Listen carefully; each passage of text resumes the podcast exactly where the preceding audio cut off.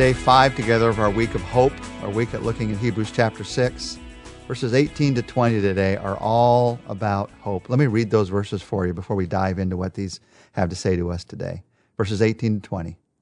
God did this, made an oath we talked about yesterday. God did this so that by two unchangeable things, in which it is impossible for God to lie, we who have fled to take hold of the hope offered to us may be greatly encouraged. We have this hope as an anchor for the soul, firm and secure. It enters the inner sanctuary behind the curtain where Jesus, who went before us, has entered on our behalf. He has become a high priest forever in the order of Melchizedek. Someone on our research team who writes into me questions they have about the chapter every week and helps me to think about how to best teach the answers to these questions from the chapter. Someone wrote in this week and said, How do we seize the hope each day? In times of heartbreak and confusion and overwhelming sadness, how do we hold on to the hope? I love those questions because they're really what this whole chapter is about. Holding on to hope as you recognize that God is holding on to you. And this week we've talked about already four ways that you and I hold on to the hope that God has given us. We don't build hope in our lives. We don't manufacture hope in our lives. God gives it to us. But how do I hold on to it? How do I experience it? Well, first, I go on to maturity. I don't settle for just the foundation, arguing and questioning. I go on to the maturity that God wants to build into my relationships and my character and my service for others. Second thing we talked about is having a healthy fear of falling away, having a healthy fear of my own frailties, a healthy fear of the world and what it can do to me. Third thing we talked about is being diligent until the very end. Not that that makes your hope, creates your hope, but it causes you to see your hope as you're diligent. Third thing we talked about yesterday is waiting on the promises of God. That's how you experience hope in your life. And you realize that even while you're waiting, God is working. And today, this incredible passage about hope, if I'm going to experience hope, I've got to let hope anchor my soul. I've got to let it anchor my soul. And I love verse 18. Did you notice that phrase in verse 18? We who have fled to take hold of the hope. That, that fascinates me. That phrase, fled.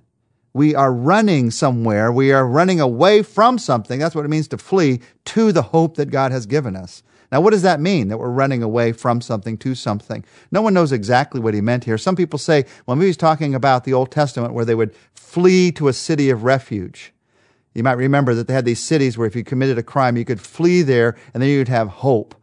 Uh, maybe, but the problem with that is you were trapped in that city the rest of your life. You were fleeing to a kind of prison. I like better the picture of the children of Israel fleeing from Egypt to the promised land. And I think that may be more what he's thinking about here because he's just talked about Abraham, just talked about receiving the promise of the land that God had given and the son that God had given that would be his inheritance. The flight from Egypt, from those things that had enslaved them, towards the promised land, the promise of God's presence in their lives. That's a picture. And that's part of how you and I experience hope. You have to flee from something to something to experience hope. And you do it in the first place when you ask Christ into your life and you begin a relationship with Him and He with you, but you also do it day by day as you flee from the things of this world and you run to Him. So the Bible says you flee youthful lust and you pursue righteousness, faith, love, and peace with those who call on the Lord from a pure heart. That's what it means to run to Him. You run to Him. And in that, he says, in that, you're going to find that you have hope as an anchor for the soul, firm and secure. Now, that word secure is an interesting word. It's the same word, comes from the same word as the word confirmed in verse 17, where the Bible says God confirmed this with an oath. Here it says he secured it as an anchor. What's confirmed with an oath becomes secured as an anchor in our lives. And this anchor, it was a popular symbol in the early church of our hope in the catacombs where the first Christians sometimes awaited death, there have been counted at least 66 different pictures of anchors picturing the hope that we have. And this hope is in Jesus. In verse 20, where Jesus, who went before us, has entered on our behalf, he talks about the inner sanctuary. We talked about this before in the book of Hebrews.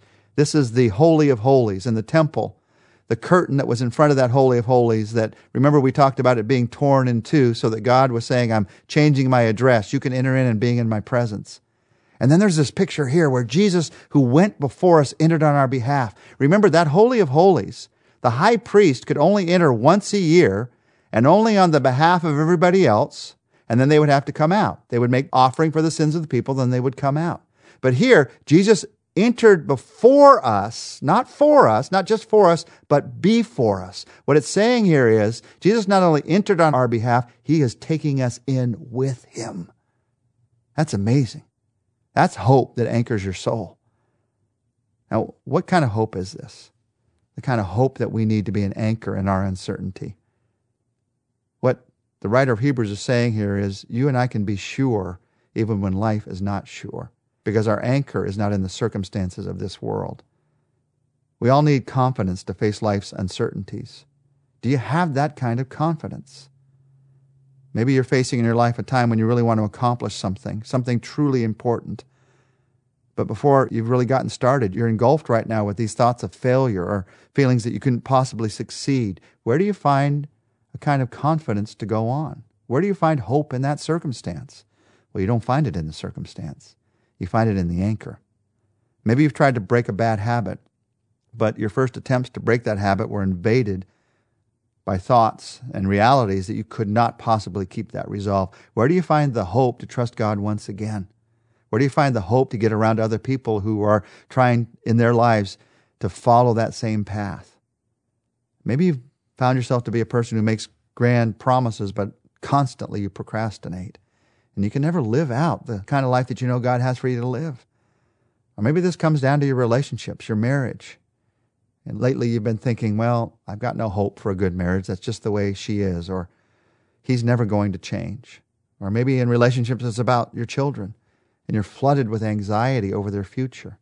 How do you find hope in the midst of those realities of life?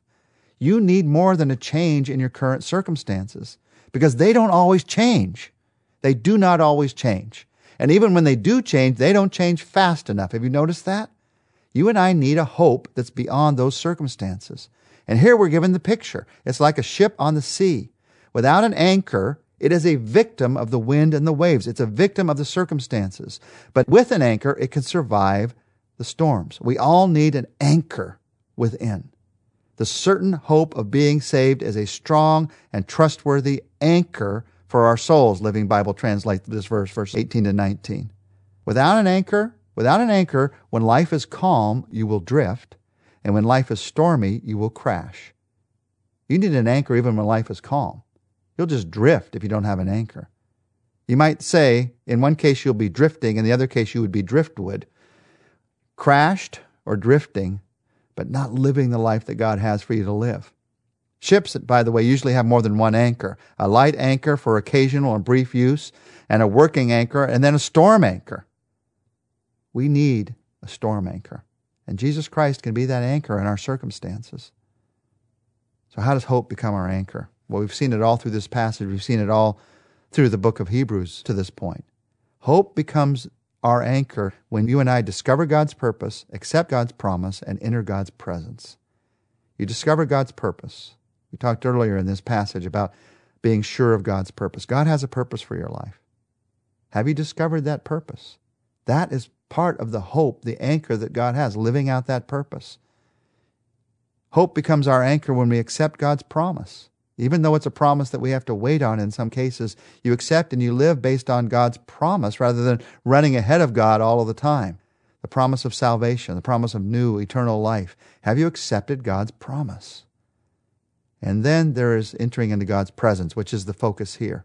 It enters into the inner sanctuary. Jesus takes us in behind the curtain. Now, many of us, we see this phrase behind the curtain, and it sounds like hope is going backstage somehow. He's not talking about a stage here, he's talking about a temple. And he's talking about opening up the most holy place. I know many people, when you come to this issue of hope, they would say, I know there's a purpose. I'm trying to live out that purpose. And in fact, I know I've accepted his promise. I know I've asked Jesus into my life. But I still feel so hopeless so much of the time. What's wrong? What's wrong? For many believers today, what's missing is this experience of the presence of God. We get so busy living out God's purposes. We get so busy telling even others about God's promises that we don't spend time in God's presence. And if I don't spend time in God's presence, which Jesus opened up for me, which I have an opportunity to do now, then hope is going to begin to go missing in my life. Your life can be so filled with activities, with things to do, that you begin to lose hope because you miss God's presence.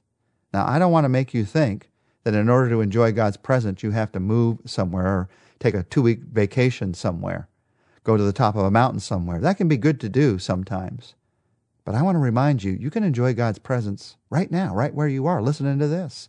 You can enjoy God's presence in the midst of everyday life, everyday activities, everyday decisions, everyday relationships, talking to Him in that moment, saying, Lord, I know you're here with me right now. Uh, the two word prayer, you're here.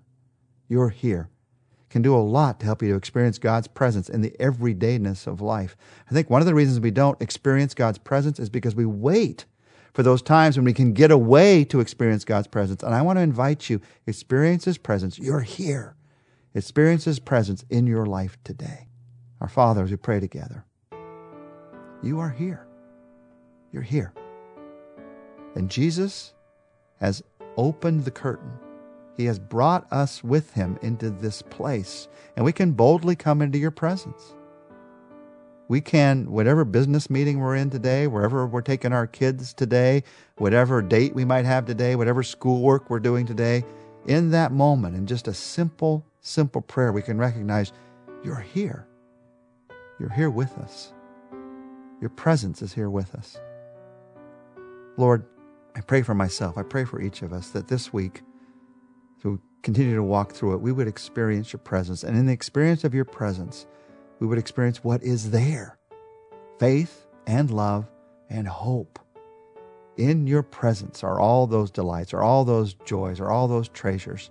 They're in your presence.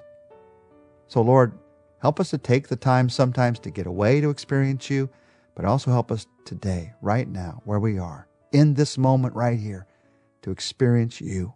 You're here. In Jesus' name we pray. Amen. Next week, well, you might have noticed he ended this chapter by talking about Melchizedek. Next week, he's going to really go into who this guy is. We're going to focus on what we can learn about how Jesus works in our lives today through this, the lessons in this somewhat mysterious figure from the Old Testament. So don't miss next week. It's going to be Melchizedek week in the book of Hebrews.